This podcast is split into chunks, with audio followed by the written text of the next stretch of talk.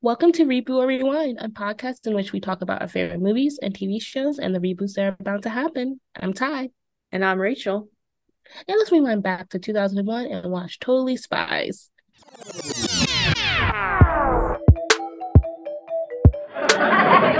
you talking about, huh? You got it, dude. Did I do that? You little nasty. You better hold on tight, spider monkey.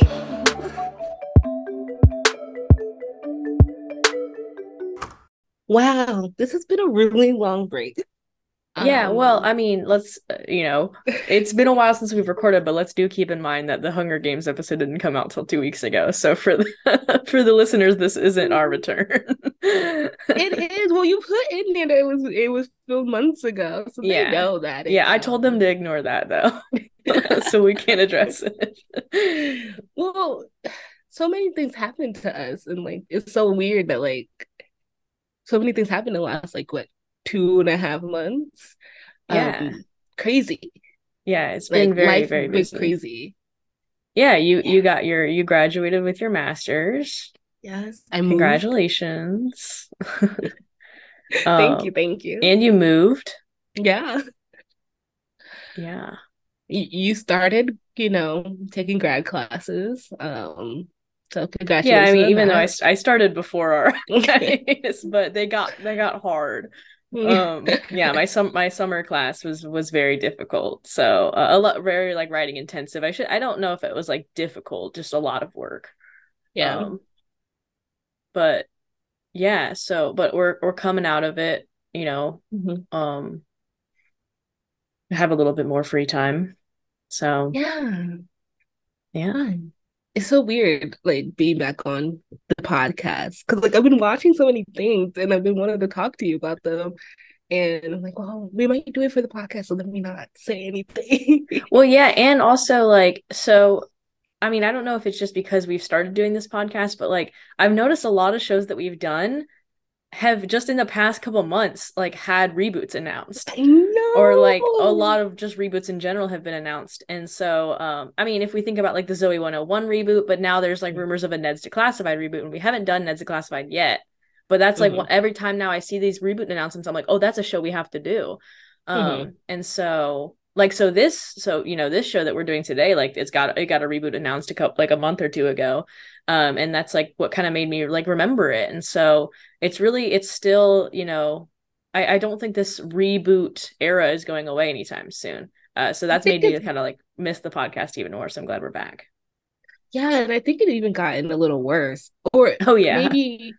maybe they're things that took years and years to develop, and then now they're getting another reboot. It hasn't been that long. Yeah. Because at least for, I mean, I guess it's the same amount of time, but I guess it's different material. People have different attachments to that said material. Because when the Twilight one, it got announced and people were really upset about it. It doesn't need a reboot, but Totally Spies, which we're going to talk, that is today's episode. I feel like people were happy about it because it's a show that, I don't want to get too much into it, but a show that could definitely have a good review. But before we could talk about all that, we got to introduce the show. So, Rachel, what is Totally Spies? Well, I'm glad you asked. It is one, I think it's one of the, as people in our generation, really, most of them recognize this show and have very fond memories of it. So I'm very excited to talk about it. It's an animated show from Cartoon Network. I think it originally started on something else, ABC Family, and then was picked up very soon by Cartoon Network for the rest of its tenure. So it's about three teens who live in Beverly Hills that secretly work for a global spy organization called World Organization of Human Protection, or WHOOP. For short. When they aren't attending classes like normal teenagers, Sam, Clover, and Alex, the three girls, are fighting crime around the world with the help of Agent Jerry, who's an Alfred-like figure, and their totally rad super gadgets. The show went on for 6 seasons from 2001 to 2014 with a break in there somewhere, and it was recently renewed for a 7th season that will come out sometime in 2024. Yeah, but like I said, super like well received by our generation. I like to think of it, it was like Charlie's Angels. Yeah, it was like Charlie's Angels. It was like a lot of those spy shows, but like very girly pop. Like yes. They were like, oh, this is for the girls. Mm-hmm. So like, you know, I mean, obviously that 2000s like kind of gender, like the girls like shopping, girls like things. So it's not, you know, obviously it's not like literally just for the girls. But mm-hmm. it was very feminine, and it was very like, but it was very like powerful feminine. Like they weren't, they were kicking butt. Mm-hmm. Like, but with their hair dryer, laser guns, and their compact mm-hmm. mirror, like, so it was not that these like these things that typically classified with like female like makeup, shopping, these feminine things were their power, were like the source of their gadgets and the and yeah, so it was really cool to see that kind of just like very overtly feminine energy intermingled with this like spy action-y stuff that at the time had been really segregated mainly to boy stuff. Like it was mm-hmm. boys like spies and action heroes, and girls like makeup and clothes and stuff and Polly Pocket. So to see that intermingling of the genres was really cool, I think, for a lot of young girls. For me, I was very into like, because like if you think during that time, it was like Kim Possible. I guess personally for me, like it was like Kim Possible, Totally Spies, Sailor Moon, and the Powerpuff Girls.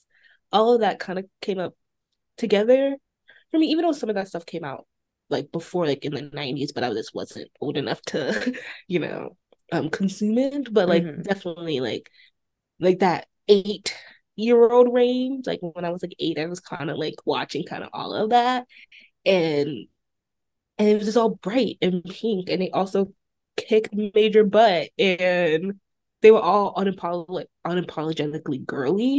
And yeah. It wasn't that, it was before like I'm not that like other girls kind of thing. It's like you could be both. You could want to go to a mall and shop, but you also want to, you know, be in an well, depending on the content, a crime fighting, you know, badass.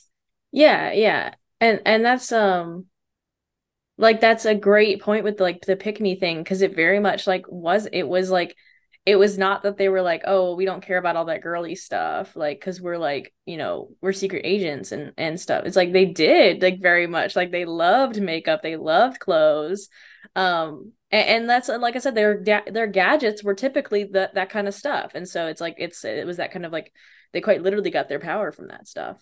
Now, of course, they were still like very boy crazy, so there's still that. I think Sam, the least of them all, but still, they all had their episodes where they went a little crazy for a guy, or a little just like very obsessed with a guy. But that's also like, you know, you mentioned Powerpuff Girls. This does follow like the Powerpuff Girls formula, you know, with the three girls. They even have like the blonde, red hair and black hair combination, just like Powerpuff Girls did.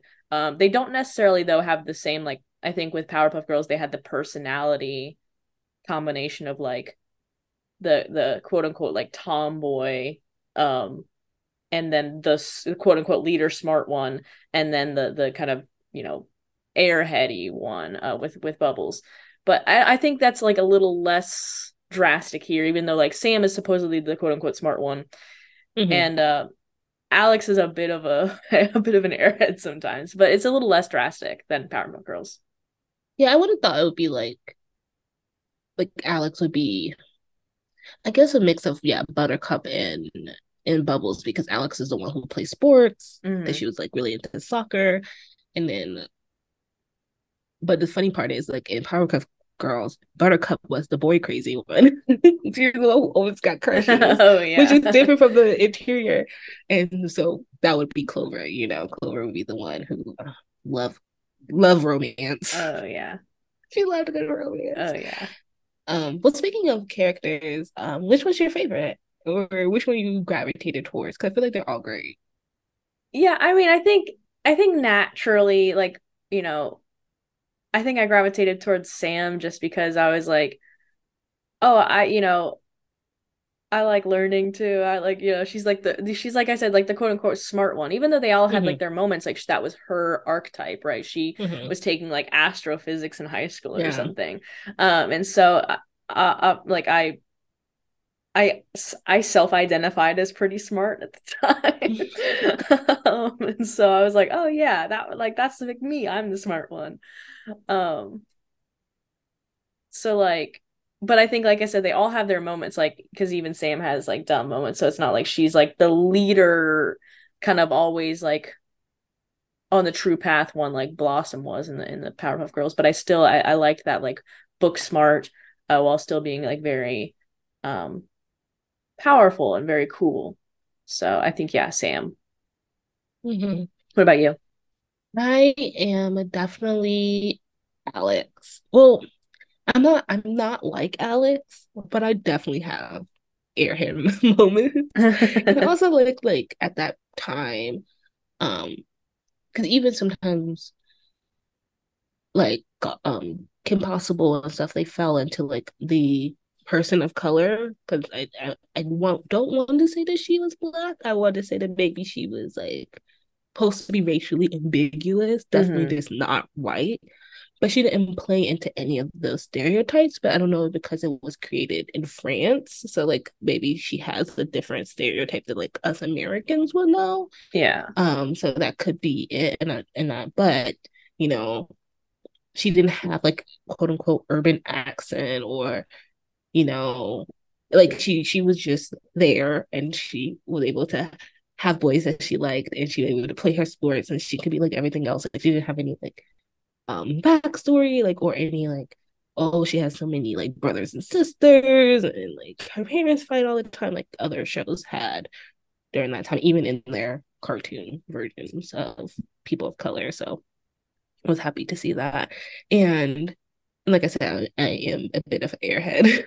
Is it airheadedness, or is it my ADHD? Most likely it's my ADHD, but it could be both. It could be both, but I think back then, you know, putting my 2023, you know, stamp on it, like most of those people who were airhead would probably was just undiagnosed ADHD or some type of neurodivergent kind of, you know, aspect to it. But yeah, yeah. Well, Clover, but I just never been that like type of person like Clover is. She was fun, but just not me. Yeah, I mean, and she was very, like, I mean, just with those attributes of, like, being blonde and being, like, the most boy-obsessed one, it was, like, very, she was giving, like, very, like, standard, like, popular girl you saw on those, like, cartoons and stuff. So, like, I think, yeah, I never really gravitated towards her, because I think she was more of the basic type of female character you saw on most shows. Well, I think also she played that Betty and Veronica role with Mandy, because they're always fighting over the same boy. Yeah. And so, like, a lot of, especially, like, in the beginning, a lot of the attributes was like, oh, Mandy likes this boy, or Clover likes this boy, and Mandy's trying to steal that boy, or they're fighting for, you know, his attention and stuff. So very much like Betty and Veronica, especially with the long, black, dark hair for Mandy, and then Clover with the blonde hair. Well, and that's even more that continues to reinforce then that Clover's kind of position still is that like a more typical like popular girl cartoon character, because the catty fights of like girls fighting over boys, and like that's the only thing the girls could possibly fight about is just over a guy. So of course they're going to hate each other over that and be nemesis. And that was a lot of times like the type of like girl fights we saw is like oh, if two girls like a guy, they're going to be at each other's throats, they're going to be like bully each other, they're going to be, you know. And Mandy was a funny character, but the voice was so high pitched for no reason. She reminds me of like was her name Valerie? No, I don't think her name, well maybe I think it was Valerie from Sabrina the Teenage Witch. Like it's always that, oh yeah, that constant antagonist who also will find out their secret, or you know, always have like their spyness always interacts with her life, even though she might not know that they're spies, or, you know, Sabrina's a witch, but you always have to have that antagonist who's like, I got my eye on you. You got girls are weird. No, yeah, and it's like so obviously rooted in jealousy. Mm-hmm. But I think though, what the one kind of major difference between those two is that this one with like Mandy, she's like a lot more erratic than like Valerie was. Is Valerie her name? And I thought Valerie was the friend. Libby. Yeah, Libby. I was like, Valerie, I don't know. So she was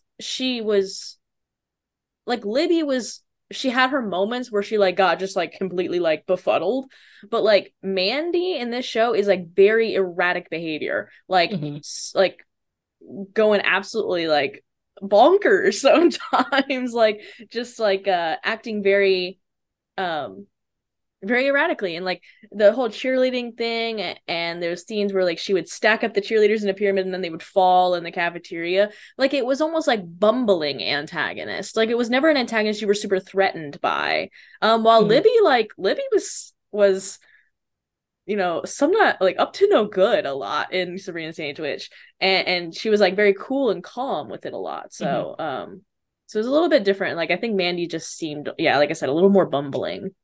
Well, I think that's, like, the difference between, like, a cartoon and it can do those things versus, like a live-action TV. Like, you know, you can make your characters so, like, bombastically erratic in a cartoon and get away with it. Whereas, like, you have to make them somewhat realistic. And also because it was a, you know, different type of TV show, too. But yeah, I think Mandy Ruby, you know, even though she gave them all flack, she was definitely Clover's nemesis. Out of all of them. Which that's why sometimes I felt like Sam got the most like screen time because of she had like those one-offs. She always talked about a boy and following a boy, or she always had that, you know, constant relationship with Mandy. You know, they all have some like a lot of screen time, but sometimes I felt like, oh, this is a Clover, like a lot of episodes are just surrounded by Clover and her weird, you know, and she always the one who gets kidnapped. Yeah. Yeah.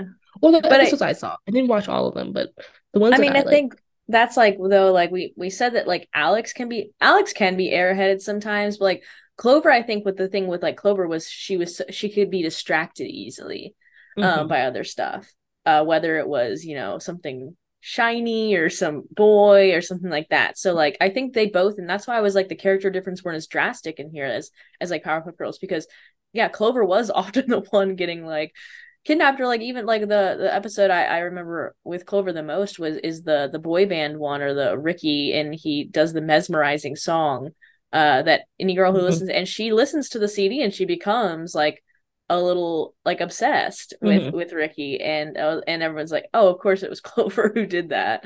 And so so I think she was tended to be the most distracted one, and so I think that leads to being kidnapped most often for sure. Yeah, you know, it's interesting that you said too that like Mandy, like just like Sabrina the Teenage Witch, like Mandy was trying, like was the one who like could potentially figure out their secret, because I feel like there was also like a lot less drama with the secret. I feel like it was more just like you know, they should keep it a secret, but you know, they were still grandiose, and like they were never like, oh my gosh, people are gonna figure out, like they never lost a lot of sleep over keeping it a secret. It was just like occasionally they'd be like, oh no, we're not spies, but like there wasn't a lot of tension with that. It was you know, they were just scooting off to these spy missions around the world and all over the place, and they weren't trying to hide their identities when they were out, like they were fully in these jumpsuits just fighting crime. So I feel like it was a secret in the sense that they, I guess they like had this thing where they really weren't supposed to tell all their peers about this, but there wasn't the tension that there is in like a lot of other shows where characters have secret identities, like with Danny Phantom and with like, you know, with Sabrina the Teenage Witch and stuff like that. So I think because it was just like a very carefree show, there's the tension is more in their spy missions rather than the secret they're keeping. Yeah, I think it was more about making sure that the spot, like when they're on their missions, that they don't know that they go to Beverly Hills High. Like, I think it was more the opposite than usually that it is. The focus is on the home life, whereas like in Totally Spies, it's definitely the focus is on the missions. Yeah. Because there was a couple of times like when the mission would come and like try to destroy the high school or whatever. Yeah. And so it's kind of like one of those things. But also I think that with because even in that Ricky episode, like she told him that they were going on tour. Like no one asked any questions about like, have you been playing instruments? So have you been a band this whole time? And he knew where they were because he sent over the flowers. So he knew exactly what hotel they were in. Yeah. Like if you were a single spy, you're not supposed to know that. Yeah. There wasn't a lot of like those practical issues that exist in some of those like teen spy movies or something. And like also, how many days of school were they missing? Because they were traveling the world all the time on the drop of a hat. They'd be like spending a couple days over in Japan or like, so there wasn't a lot of, I think, stress in the story writing realm over like making their school lives practical and like making it all make sense for like their peers to not know anything and for them to still keep up with their schoolwork. So yeah, I think the school thing was just supposed to be like a fun little space for like B storylines when necessary.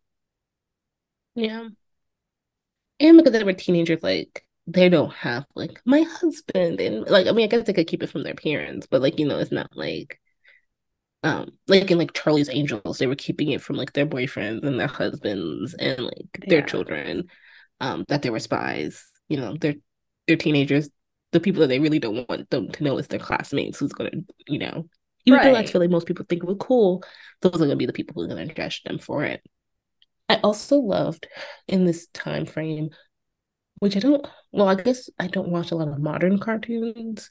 So this could be a thing that also like can still be happening, but like Kim Possible and Sailor Moon and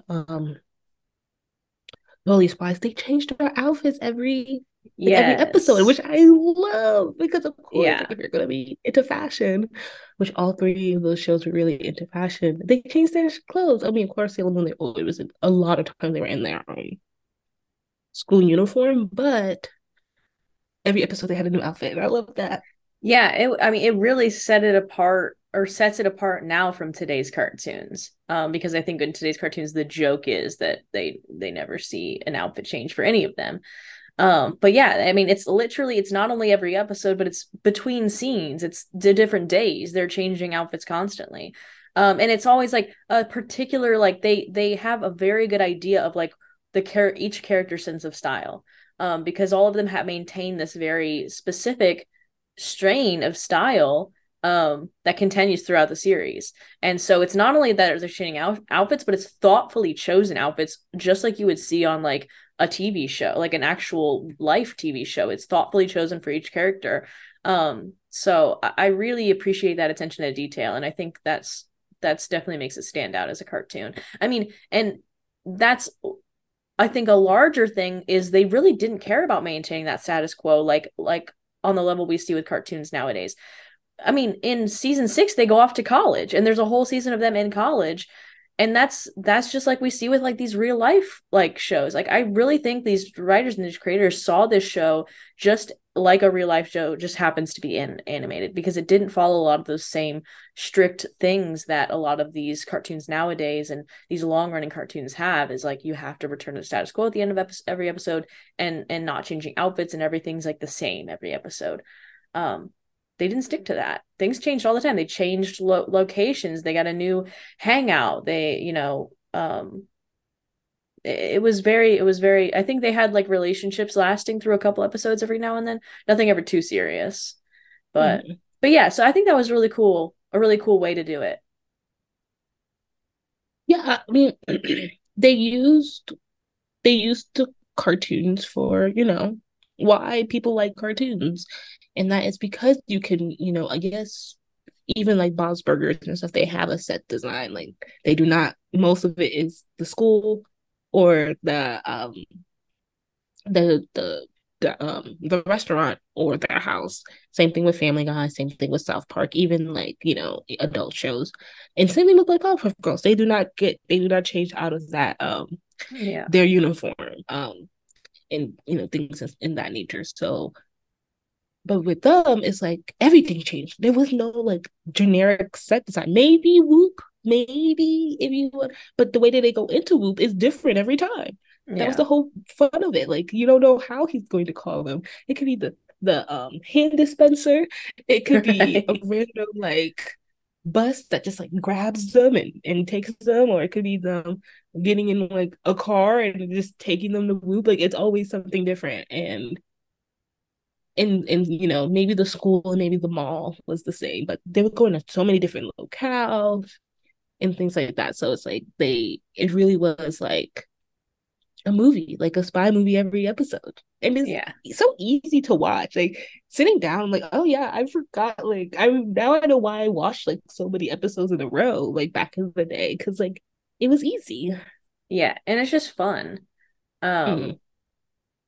Because and like I said before, there's never really that much tension. But it's like it's visually interesting. It's like the storylines are fun. It's like really fun, like enemies too. It's not just that stereotypical, because I think like with a lot of these other spy shows for kids at the time, it would be like, you know, Kim Possible. There were occasionally like these other like lesser baddies and stuff who came up, but it was a lot of like Draco trying to take over the world. What's his name? Draco? I don't know. Draco and Shigo.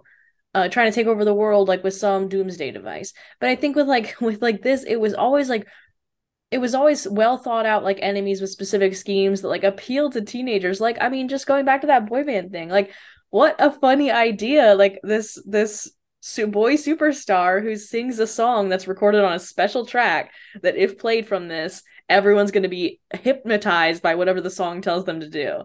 And then using these mobs of fans to take over the world. So it was really fun ideas for supervillains, to where, you know, I mean, these girls were really in some mega mortal danger oftentimes, but it never really felt like that because it was fun. So yeah, it's really rewatchable. I really enjoy watching it. But then I think also like on the other end, like I remember specific scenes, like.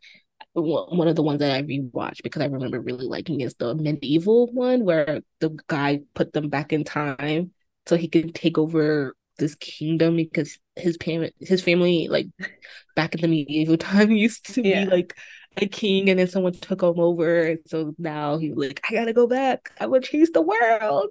That like, if they did not succeed, they will still be stuck in 1033. Like that is like a actual like danger, or like if something happens and they can't like, you know, can't go back, they really will just be in medieval times and Clover's gonna be mad because they thought that they were all witches. And so like, but sometimes it does kind of like flow together because it's so easy to just watch one episode after episode after episode. I kind of forgot what was going on. Yeah, but that could just be me. Like I would just, because I was watching so many in a row. Like usually I probably only watch like 2 or 3 in a row. But it just, because it's so bright and colorful, it's like nice. Like I just want to look at it. Yeah, and sometimes there's like a B storyline that gets a little too much focus, and you're kind of like, oh wait, where are we at in the main mission? Like there's an episode I think in one of the last season where like. A lot of emphasis is put on this little storyline with like Alex and a dog, like trying to find a home for this dog she found. And it's kind of like, I could not tell you what the main mission of that episode was because that B storyline got so much focus. So a lot of times like the balance might be a little off with like how much they're switching scenes between those multiple storylines, where you're kind of like forget some of the important details of what's supposed to be the main focus of the episode. So I think that, but yeah, they definitely like, since so much was happening, there were so many gags and so many like, oh, here's a new gadget and here's like a new transportation thing. And a lot of like focus on that sometimes the storyline could be a bit lost or a bit hard to follow. But it, who cares? You know, that's we I don't know if we're watching it for like the deep story, right? No, there's the lore stuff. I think my favorite is one from the first season, and actually one that like the Totally Spies Mall Brawl Flash game was based off of this episode, was where this like evil guy takes over Whoop, like replaces Jerry and convinces them that Jerry's on retirement and stuff. And his name is like Max Smith or something. And then they read up about this guy, Tim Scam, who took over Whoop one day and like was a real danger. And they were like, wait a minute. Later, they're like, Max Smith is Tim Scam backwards. And then they found out that Max Smith, who had said that Jerry retired and took over, was like actually Tim Scam back again. And it's just like wild and crazy. But I think that's one of my favorite episodes because it was a very typical spy thing, is like you have a betrayal, but condensed to just such a short time frame that as soon as you finally know who Max Smith is, you also know that he's Tim Scam. Like it happens so quick. It's such a quick storyline. But it's a very classic spy trope. And so I think they were also handling a lot of these classic spy tropes, but just in this very condensed, like 20-minute time frame. Mm-hmm. What was your favorite gadget? Mine was definitely the go-go boots. Every time they added something to those go-go boots, I was like, yes, give me the spurs. Give me the little thingy so you can walk. Give me all of it. I wanted to see all of it. Yes, those boots were so cute. Yeah. I mean, I enjoyed the everyday cosmetic things that just doubled as a weapon. Mm-hmm. So like the hairband boomerang. What a great time. And the blow dryer laser gun. It's just, yeah, so I liked when it was just a very typical everyday cosmetic item, and it's just like, oh yeah, but it's been equipped to do this cool attack. Yeah, but I think the hairband boomerang for sure. I mean, the palette was cute too, like just like it looks like a regular makeup compact, and you open up and it's like technology. Yeah. And it has so many, like, even like beyond that, they also have so many different other types of weapons. Their transportation was always so cool. The Whoop budget is crazy. But I think that's also like in Mission Impossible too. I'm like, where they getting this money? How many planes can you crash before they like, you know what? Right. No more money for you. I mean, that's, I guess, the same thing about like Fast and Furious, like all of those things. Like, where you get all this money for these cars? Well, goodness. Like so it is supposed to be, though, like it's a global organization. So I guess it's supposed to be like a UN thing or something where it's like all the countries contribute to it or something. I'm not sure, but I don't know if like UN has like stacks and stacks of money. I don't think all the countries are like putting together a pile of money or anything. I don't think the countries today could navigate that in a friendly way. Yeah. But I guess it's like a global defense thing. So I guess they have limitless money from all these treasuries of different countries. But it's wild. The Avengers could never. The Avengers could never. Could never. I mean, and I guess the money, but is the entirety of Whoop run by Jerry? Is Jerry the head of Whoop? I don't think he's the head of Whoop. I think he's their handler, because I think there was an episode where there was other spies going missing. And there were other handlers? Yeah. Okay. And that was like in season 6. So do we ever see the president of Whoop?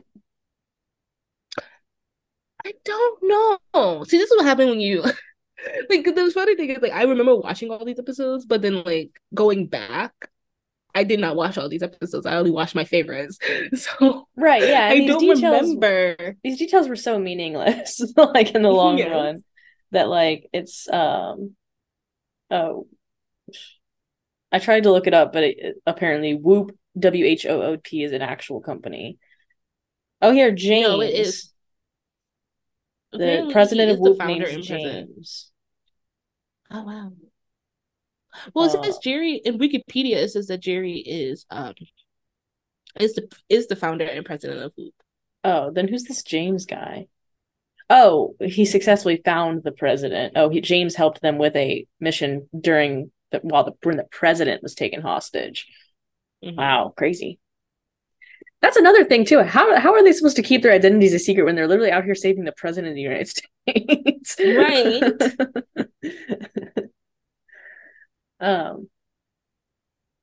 Yeah. But yeah, not a lot of fleshing out was done for like the logistics of how Whoop ran as an organization. That It makes sense that we like to totally do not know exactly what Jerry's role is. Even though he seems to be like the one in charge. Any other like favorite scenes before like we talk about the reboot?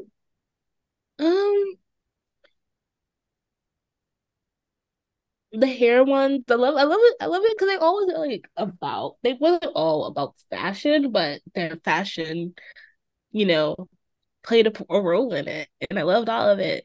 But yeah, no, nothing else. Like it's just like if you're watching this to see if you want to watch the show, you should. It's great. If you forgot about it and you want to rewatch it, go watch it. It's great. But yeah, it's nothing I can remember off the top of my head. Oh, was it one when Jerry got cloned, or was that his actual twin? I can't remember that one, but I do remember like Jerry had like a twin or a clone. That one was crazy too. Yeah, I think a clone. Yeah. Yeah. But just general, spy shenanigans. Whatever spy shenanigan you could think of happened on Totally Spies. Right. And I always at such like it would always start with them having a very basic like teenager moment. And just like you said, like the gag was how were they going to be called into Whoop every day. But it would always start with a very basic teenage moment, and then suddenly they'd be in a thing. So like a lot of times I remember those one episode was their high school graduation. It just starts off, they're like, oh my gosh, like this is our last like day together, even though we're all going to college together. And so it was like very standard teenager, but then suddenly they're like, oh, what's Chet doing? Like he's over there and he's doing something, like he's gonna blow up the whole graduation or something.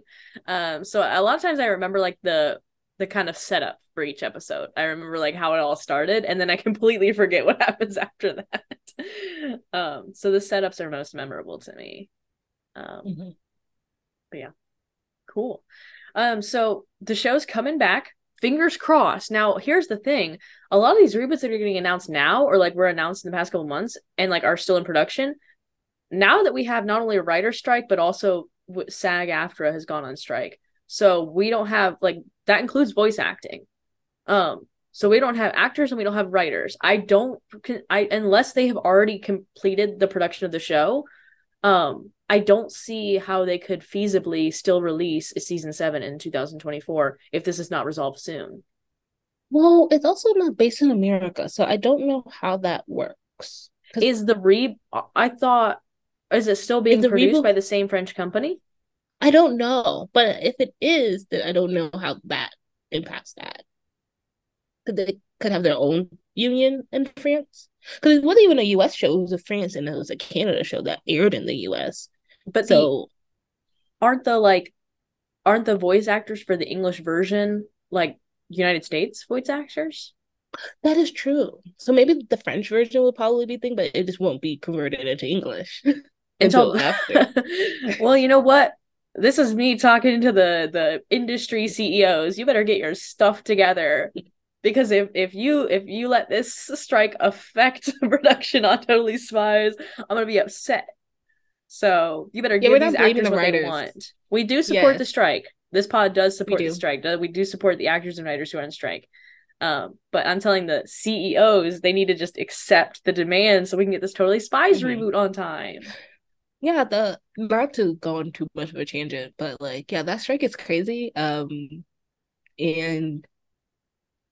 that's why they want all these reboots. Like, going back into like the nature of our show is like, I feel like they want all these reboots because they feel like it's gonna be easy to write, and they don't have to pay people for original ideas, which is crazy. The thing is, like, original ideas and reboots. The only thing it really takes away, is that initial, they don't have to have that initial original idea, but they still have to have an original idea for how this reboot is going to go. Now with the Totally Spies, it's not necessarily just a reboot, it's more of just a continuation of the show. Mm-hmm. So there's not a whole lot of, like, they don't have to think of a new premise or anything like that. With a lot of these reboots, like Fuller House and Raven's Home and stuff, they still had to think mm-hmm. of what brings them back. What is the new premise? And each episode still has to get written. It's still like writing a... So yeah. Just like a normal show that would have its own original premise, I think the day-to-day is the same for a reboot. It's still writing episodes that still have to be funny and interesting. And all the production value is the same. So I don't understand. I don't know if reboots are actually easier for production companies. I think what the one thing they don't really have to put a lot of money into is like marketing and like convincing people to watch the show. I think that's the easy thing about reboots. And that's not really affected by like writers and actors. I also don't understand why people are blaming the writers and actors. Like, everyone wants to get paid their worth. And I've been seeing a lot of other podcasts. This is another continue on with my tangent about this real life stuff. And it's just like, oh, I like, you guys got to go back to work. No, they're not paying them. Why are we telling the people who are getting paid pennies compared to the billions of dollars that these companies have? Like, you should blame the companies who have billions of dollars. And I think the problem is that when they think Hollywood, they think like Robert Downey Jr. They think like these big name actors who are probably making a lot of money and who are very wealthy from their careers. But that's like those are the exception. Superstars that we see come out of. I don't know why Robert Downey Jr. was the first swap in my head. I think it's just because Oppenheimer, because like the strike came, like started on the day of the Oppenheimer premiere. So they had to leave the Oppenheimer premiere. So I think that's so. If everyone's sitting here thinking, "Wow, Rachel's a fan of Robert Downey Jr.," it's just because of that. But like these big superstars, but we're not remembering like literally all these people that you would not recognize on the street who are working on these shows and not getting paid. The writers who are like the foundation of the show, like they are writing all the jokes you're laughing at, all the character development you love. These characters, they're written by the writers, and the writers are making pennies for their work. And then all the like, you know, even I was listening to the Ned's Declassified podcast. Shout out Ned's Declassified podcast. And the guy who plays Ned, I forget his name suddenly. So it's with a D, right? You know, it's like. Yeah, it's like Dean Schwarzenegger or something. Anyway, or something like that. But yeah, it's Devin Worcestershire. Something. Yeah. Right. So he was talking about how Nickelodeon, they would give like their the people they brought on, like the guest stars, they would get residuals, but all the kids who played the actual characters had contracts where they don't get residuals. They got a flat rate for like each season and episode, and their contracts they signed, they do not get residuals. So like you mentioned, like there's this like guy who blew up on Vine, Jason something, who came on for one episode and is still getting residuals for this episode. But Ned Moseley, like Lindsay Shaw, Cookie, they're not getting any residuals from the show. They never got residuals, and so all these Nickelodeon shows, that's how they did the kids. So Zoey 101 kids probably didn't get any, like, so I think a lot of people are like, oh, you were on a show, you're famous, you're probably loaded. These kids, after their shows ended, they didn't have really much to show from it, and they didn't have they had to get a job. And also like when like Netflix and stuff came on, because I remember Bones suing Hulu, or like suing Fox about Hulu, because they wasn't, because like certain shows have a very large presence on syndication, like on TV, but not every show has that, you know. And so they wasn't getting any money from when people watched it on Hulu, like syndication, you know, on Hulu. But they only got the money that it was shown on air, and they was like, well, we're pulling in all these numbers, like, why we're not getting, you know, residuals for that. So I feel like streaming definitely changed the game, and people were not getting paid for that. But also, I can't wait for the video game strike, because those people also don't get paid. And I feel bad for them too. I feel bad for everybody, because like people think that because they paid the $60 that these people are getting, the people who are actually like creating these things are getting paid. That is not the case. It's the company who's getting that money, and then they're getting like either, like you said, a flat rate or maybe a penny or something from every time a sale is like it's occurring, but like not like that. They're like, well, it's $20 to go to the movie theater. Like, I want, you know, but it's the like, movie theaters are making that money. Yeah. They've already paid the licensing for the movie. Yeah. No, and it is like, that's like, I think people have this like starving artist, and we will get back to all these biased listeners. Be patient with us. But like, I think they have this like starving artist thing where we socially accepted that like to be part of like, to live that life, to live that dream of like being a writer on a famous show or like acting on a famous show or developing a video game that goes crazy. It's like to be part of that is like, you kind of have to give up your financial security because that's what being an artist is. That's what going after your dream and your big Hollywood dream is. We've socially accepted that, but like they should be able to have a steady, secure income off of this because this is a job. We need to stop thinking that like that working as a writer on a TV show should be and is any different than having like an office job. Like they should be able to have a stable, secure income from that. That is a job that they're doing, producing something that we are all eagerly consuming. And so if it's just like with the service industry, with like the fast food restaurants and like Starbucks and stuff, like middle-aged women would lose their minds if Starbucks went out of business. So it's like, you are actively a customer and consuming this product, and you are dependent on this product. And you're not going to say the people who are providing that product to you, like should be like living okay and like making a good wage. So it's like, we are so eager to consume these shows, these people who are working on it, and they should be able to have that stable job from it. We should not have to have them go and work as a Pilates instructor right after they get off their job because they don't get an actual salary. And not get any really immediate accolades either. Like, you know, like not to compare, not to pit, you know, dump it against each other. Like for a writer, yes, they can work on these Emmy award-winning shows, but they still have to go and work at 6 writing rooms. Like, you know, sometimes for actors, if they're on a big hit TV show, something they can leverage that into more money. But like, especially for the writers, it's like they're not the one accepting the awards usually most of the time. Like, you know, they're not the one on the front, you know, thing getting all the accolades. So the production companies and stuff use that as leverage to pay them less, and that's not fair. And like, I love Abbott Elementary. Like, there was a sign that Quinta had, like, who do you think's writing those raps? Exactly. I need that writer because I need those raps. Yeah. But who's gonna I don't know. In the face? And I think also too, like, people think that fame is a salary. But like, why do they can make money off of their image? But like, like I said, a lot of these like the people who are striking, the writers, and even some of these like non-series regulars and stuff that you know may not be famous yet, but have been part of like really good shows. But like the writers specifically, you might not know them. You could pass them on the street, you wouldn't know them. They're not making any money from their image or their name. They're not making money from fame. They're not famous. But they're still very much, the things they've written are famous. The lines they've written that you quote on a regular, those are famous, but they don't make, if they're not making money from that, they're not making money.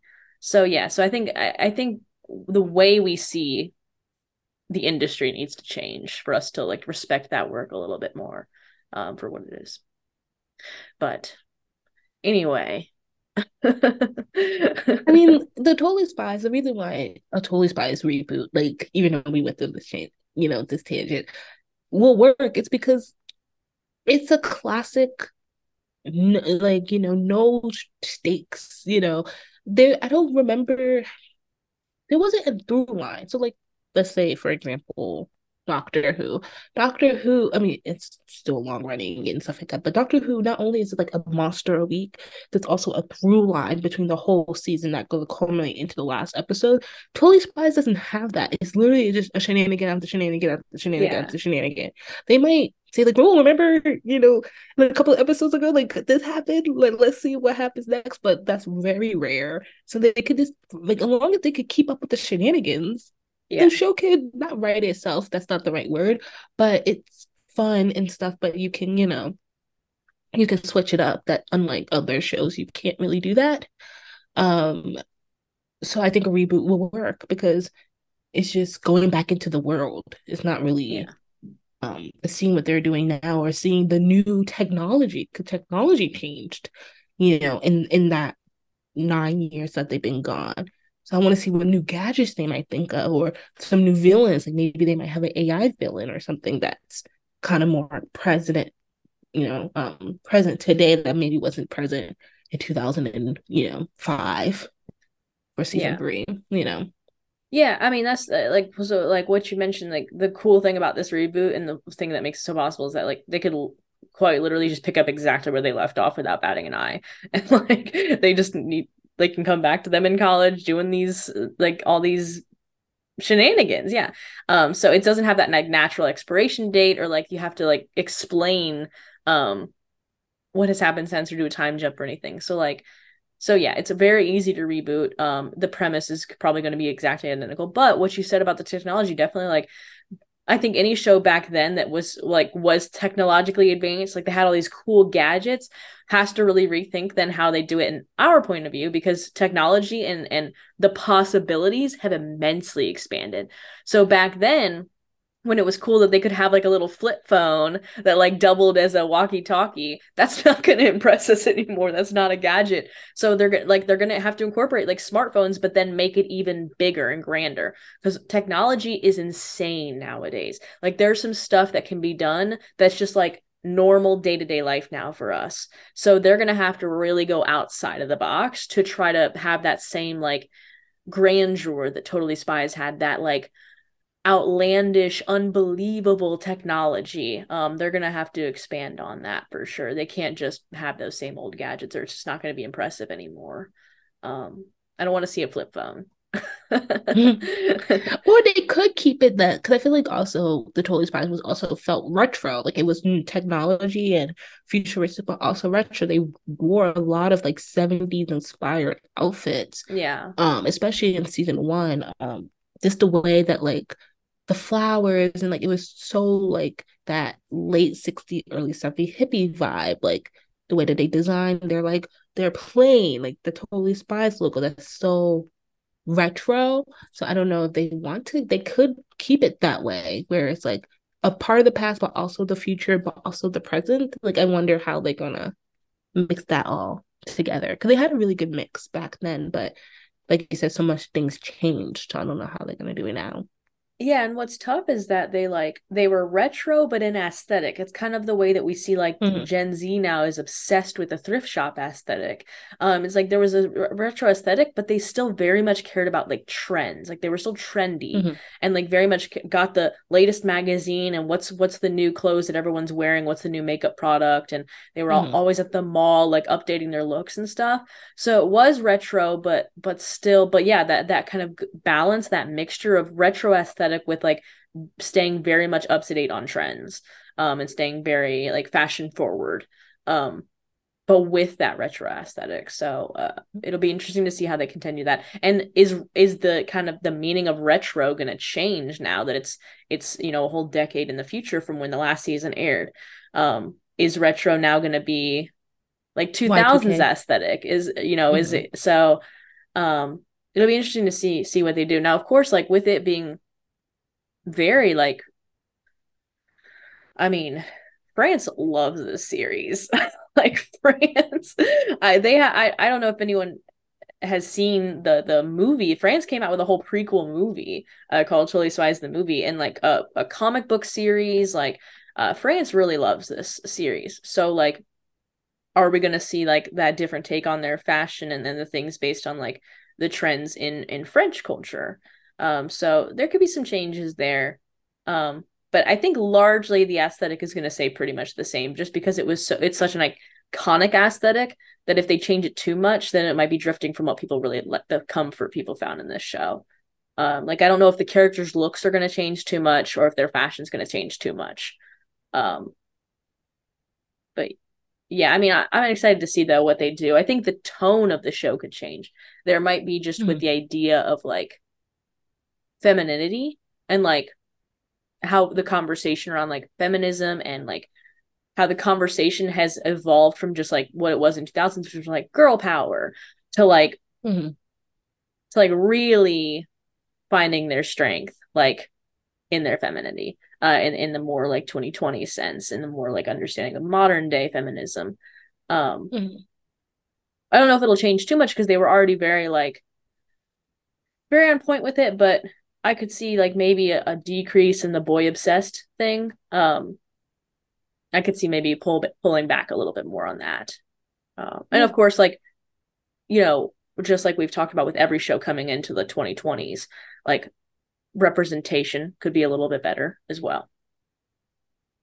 Mm-hmm. I think they had a pretty, I guess the episodes I watched was pretty diverse, but it could be like, maybe I like those episodes because I only picked the episodes that like I remember liking. Maybe I like those because they were diverse. So that could be the time, a thing like too. Relatively, yeah. Mm-hmm. Wasn't hard competition at the time.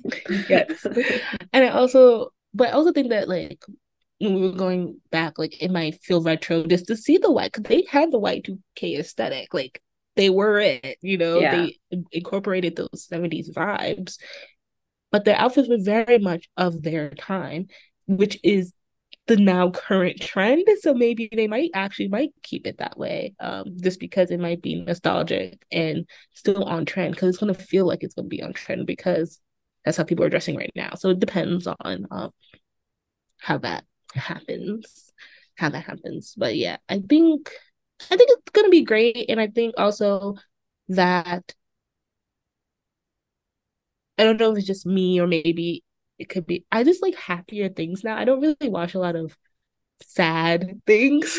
Oh yeah, I agree. Yeah. And or even like, I mean, I might put on, I'm not a really big horror fan. Like I watch like the classics just because I was curious, but it's not like something I like generally gravitate towards. But I've been just wanting nice, happy, airy things. And you know, pure escapism. So I feel like this show can be in that kind of realm of just pure escapism. Watch three girls in cute clothes fight crime. I love it. Yeah, that's all I need. That's all I need. No, yeah, it's just fun. It really is. And yeah, I mean, I'll definitely invest in dramas every now and then. When the new Bridgerton season comes out, I'm gonna. But also, Bridgerton is a drama, but it's still fun. Like it's really fun, and you know they're gonna end up together. And that's the thing. I'm kind of done watching like sad stuff, like traumatic stuff. I don't really need that energy. And like yeah, and scary things, and like. Even just like thriller stuff. I just want to have just escape into positive vibes.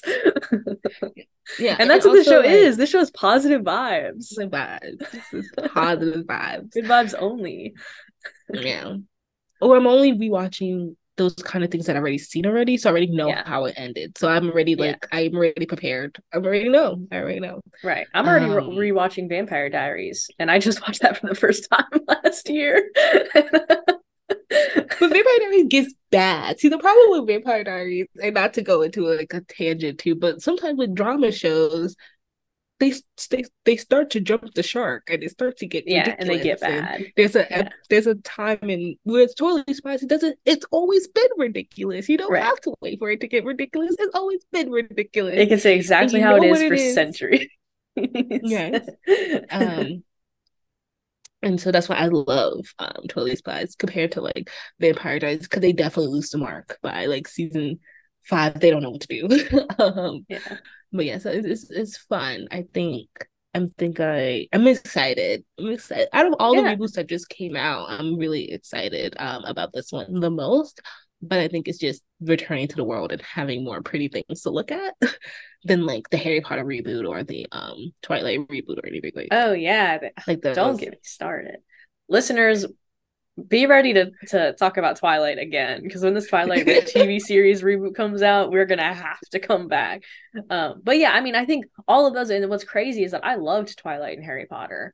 Now, for different reasons, I think Harry Potter reboot should not happen, and that's because of, you know, J.K. Rowling, and I don't want to really, I don't think that franchise needs to continue anymore and in its original state. So... that's a different thing, but like even Twilight, I was like, do we need that? But when the Totally Spies reboot was announced, I was like, okay, I'm here for it. I don't care, like, how I don't think they're gonna mess it up. I don't think they're gonna do anything to it. Like with Twilight, I'm like, what are they gonna do? Like, what's gonna be the new? But with this, I'm like, I really hope it's just exactly what it was, and it's just gonna be a fun time. So yeah, I think I'm here for it. I'm gonna watch it when it comes out. Mm-hmm. Maybe not like religiously.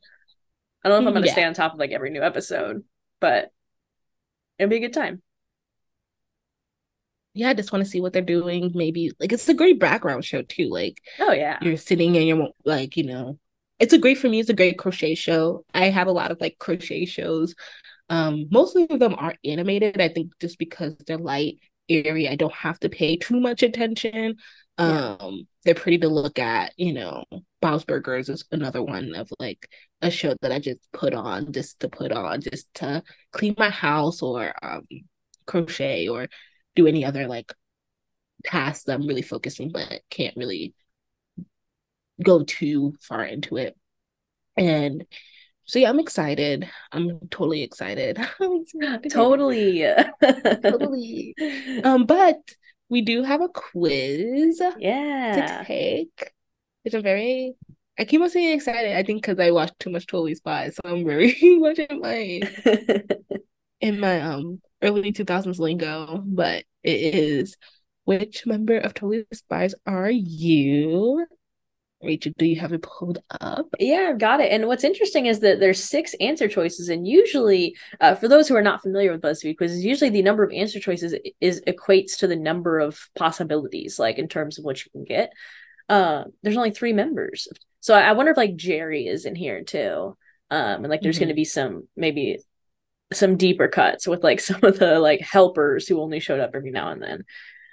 So I kind of be sad if I don't get one of the like main 3 though. I think, you know, so we'll see, but I don't know. I wouldn't mind being Jerry, but for the, are you hoping to get, you said you liked Alex the best. Are you hoping to get Alex? This time I'm not really like I think Alex, I like Alex, but I think also because she was the diverse one and I always, you know, gravitate towards them. But I feel like I would be fine. I think I'm not Clover, so I think I'm going to be more surprised to get Clover, but I'm not going to be upset if I get Clover. Yeah. I think actually, like you, I think I might, personality-wise, I probably get Sam, but I think, but I won't be like, I'm not gonna be angry. Like I think when we took our our Big Bang Theory, like we both did 1 hour, like we've like no. But this one, I'm just generally just surprised. I can't wait to see who I get and why they picked that one for me. Yeah, for sure. Now I mean, I'll be shocked if I get Clover, but I'd be like, yeah, there's none that I'm like, oh my gosh, I hope I don't get them. All right, let's go. Okay, choose a totally chic gadget: the compounder, which is their compact, the expandable cable bungee belt, the scanner watch, the high power faux earring magnet, the laser lipstick, the slice through anything diamond cowgirl boot spur. Like, all these are great. Yeah, I feel like you're gonna pick the laser lipstick. That's what I was just, yeah, I was like, I forgot about that. Iconic again. Like, I love just the simple cosmetic items become weapons. I love it. I do love the boots. Like I talked about, like I love the boots, but I think I'm gonna go with the bungee belt. Okay, yeah, it's a great fashion accessory. And it's like very comes in handy. Yes. Sure. All right. Choose a totally chill hobby: reading, shopping, rock climbing, watching TV, swimming, or listening to music. It's weird because my actual like, totally chill hobby is a connection of the two. I read and I listen to music together. Like I pick an album, I listen to it from beginning to end while I read a book, and so I don't know which one I do more. I probably listen to music. I listen to a lot of music, so I'm gonna pick listening to music. But I feel like music is like not even a hobby for me at this point. It's just back, like it just, I always have a backup track in my mind. Yeah, I feel like if music is a hobby, if you're doing music as a hobby, it means you are sitting down explicitly to listen to music. Like my dad, shout out dad, he doesn't listen. He collects records, and he will just sit up there in his record room and listen to a record. That's what he does. So I feel like, you know, you mentioned that you listen to music while you read, or you might listen to music while you you're driving or while you're walking, but is there ever time when you just sit down and just listen to music? No. So I'm going to pick reading. Now see, because I really find a joy in finding new music on Spotify, so I do occasionally sit down and listen to music, but I always then end up doing something else, so I don't know if I can just sit and do it and that's it. So since I don't know, I think I don't want to say the same as you, so I'll say watching TV, because I also like to read. I mean, we are in a book club, so hopefully. And I mean, I don't know, I feel though I should just say reading. You can. Because I don't want to have it inaccurate just because we're trying to avoid the same. So this will be the one that we do the same. Reading. All right. Yes. Oh, wait. This is you. Yes. Oh, a picture. Choose a Jerry. So I'm not going to describe all these Jerrys, but they're all different types of Jerrys. So I guess you just have to choose one. So I'm choosing... I don't even know how to describe it. I'm choosing the fourth one. So the second one on the bottom to the left. He's looking a little suave. He's got his collar open. Yeah. He's a little more relaxed than usual. He's he's pointing at someone. He's arching the eyebrow. This is this is Jerry After Hours. Yes. I chose that one.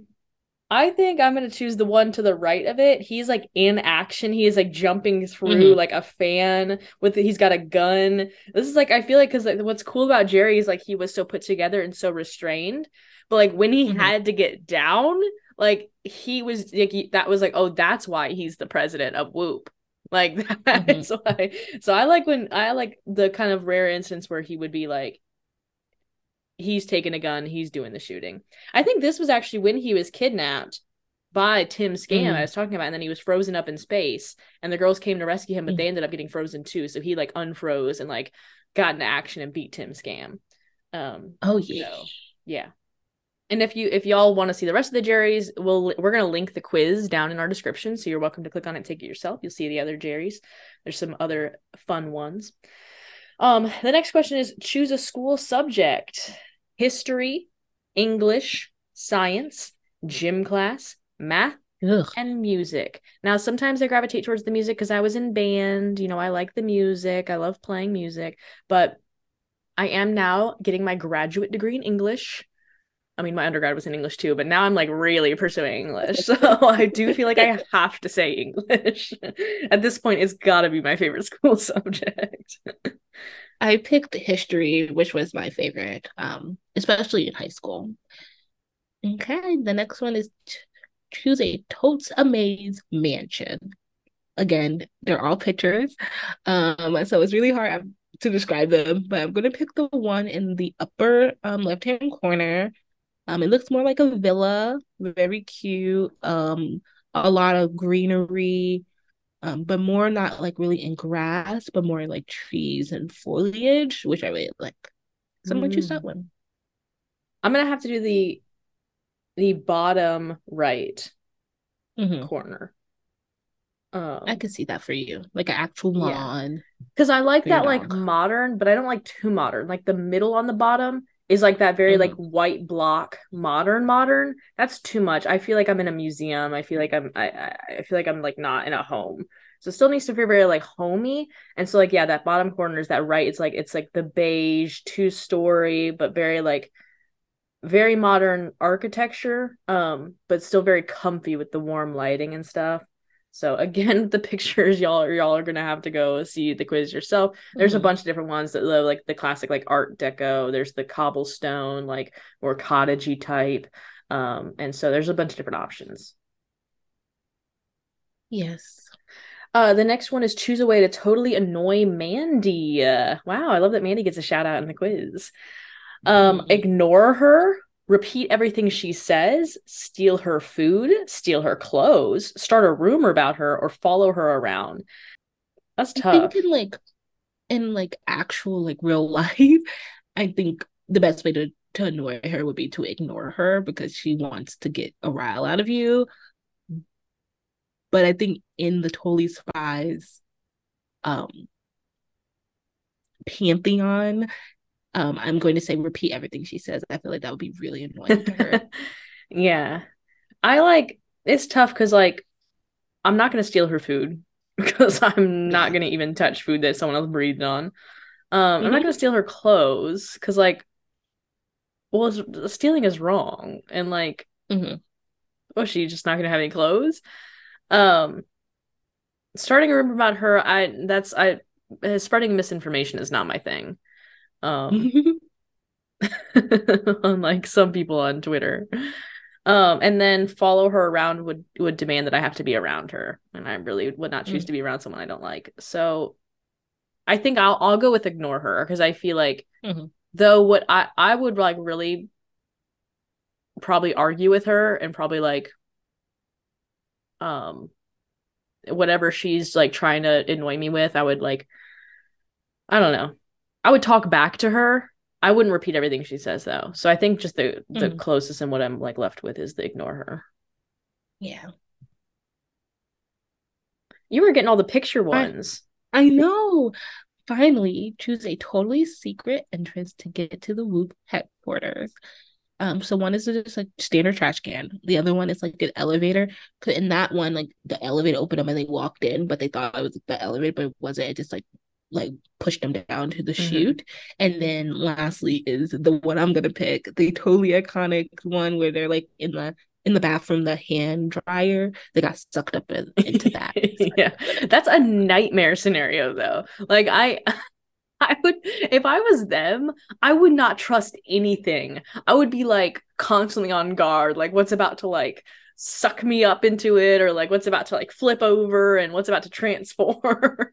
That's being sucked up into a hand dryer, a nightmare scenario. Yeah. Dumpsters are gross, so I'm gonna have to go with the elevator. Okay. Calculating your results. Oh, surprise, surprise. Who did you get? I got Sam. It says, you're the analytical and serious one in the group. To you, a good decision is one that's made after thinking it over properly, and your overall goal is to avoid catastrophe as much as possible. Usually you do pretty well. Usually. Now, I mean, I am very analytical at most times. That's more when, I think professional decisions are being made, or, I'm doing work. But, when I'm out with friends or something, I wouldn't say that I'm the serious one. I wouldn't say that I'm the one that's let's think through this decision. I'm a little bit more spontaneous than that, a little more chaotic sometimes. So I don't know. But of course, we've talked about before, these quizzes aren't designed to be multifaceted. But yeah, so I mean, I'm not surprised by Sam though. Especially since we said reading. Oh yeah. Who'd you get? I got Clover. Whoa, shock. I know. Well, the description is kind of me. It's all my bad qualities that I'm trying to not do anymore. It says you have a strong personality, in weekly lines. So very strong personality. And you don't like to be anywhere other than the center of attention. You always have something to say, and it's usually more important than what anyone else has to say, but you're usually right, which is true. I'm just kidding. It's if anyone asks me oh, what do you want to change about yourself? It's all of those things. So it is me, unfortunately. It's the Gemini me. I'm blaming on my astrological sign because we're both Gemini, so I guess I can't really do that, but definitely I also did a lot of speaking competitions and things like that in high school and college, so I always have something witty to say just from doing those things. So I definitely see myself being that. I don't think that usually, maybe some of it does describe Clover, but I don't think she always thought that she was right though. I think that was more of a Sam thing. But yeah. Yeah. Yeah, I mean, Clover was like, would argue occasionally with like Sam, but they would all argue. But yeah, I think the one who was like more of like a know-it-all was like Sam. Mm-hmm. But I definitely think like the center attention and stuff was definitely Clover. Yeah. But I'm also not sporty like Alex, so I could see why I didn't get her. Yeah, that was probably like the rock climbing and but I mean, you did choose like the grapple belt. I feel like that's like the most like, I don't know. Yeah. But yeah, I guess it makes sense. I guess, I mean, that's the thing though. It's like, we talked about like how these characters weren't so drastically archetyped as we see in like Powerpuff Girls, where they all three have like qualities that I think a lot of girls, a lot of people, like I said, kind of were away from that more strict, like gendered situation from the 2000s that this was. But like the people who watched the show, who liked the show, could relate to kind of different things in each of the characters. Like, you know, people could be sporty, but also really like reading and books in higher level classes like Sam, or like really like shopping and really like boys, but also know how to study and know how to put their school first. So like kind of pulling traits from each of the three girls. Yeah. So yeah, it makes sense that like, I think anyone could see some part of themselves in any of the three. I'm sad none of us got Jerry. I know. I wanted to see if that was a possibility. I think it might be just the three girls, but you have two choices in between them. Gotcha. And yeah, because there were only three choices at the end, so that would make sense. Well, if anybody takes the quiz and gets Jerry, though, let us know. It could be like a secret. It could be like a secret ending. But cool. Well, I'm excited for the Totally Spies reboot. I'm all about it. I hope they announce it soon. I hope, you know, the strike doesn't affect anything. If it does, you know, rightfully so. Like, you know, I'm obviously not going to, if that's what it takes to like hold out and get what they need to get out of this, go for it. But hopefully the actors and writers can get what they want, but then also we can still get it. A Totally Spies reboot to come out of this time. So yeah, but I don't think it should take too long to make. So if they haven't already finished on it, hopefully if they wrap up the strike soon, they can get back to work on it. Hopefully. But like I said, you know, the strike is more important. So, all right. Well, any last thoughts? No, it was great. I love the show. It's a great nostalgic watch. And nothing that you have to get too invested in, which is kind of the TV that I'm gravitating towards more. Is, you know, stuff I don't really have to get too deep in before I start my I do want to watch Severance. So I know I love how I'm talking all this stuff about Happy and Light, and then I'm like, I want to watch Severance, but I need to get this palate cleanser before I do that. And like, especially like when the Barbie movie comes out, like I'm just here for light fun. Yeah, I want some fun. It's the summer, right? You know we keep Severance for September, October. Yeah. For the spooky season. All right. Well, speaking of fun, in 2 weeks we'll be doing To All the Boys I what's it called? To All the Boys I Loved Before. I'm very excited. You're gonna get a book rant for me, so it's gonna be fun. Yeah, so we will be talking a little bit about the books. We will be talking a little bit about the books, and then of course the series that came out of it. So yeah, exciting. I've never seen it before, so I'll be watching in the weeks to come. Yes, and I'll let you know my teenagery. Yes. All right, well, that's it for now. Have a great week, weeks plural, everyone, and we'll see you in a bit.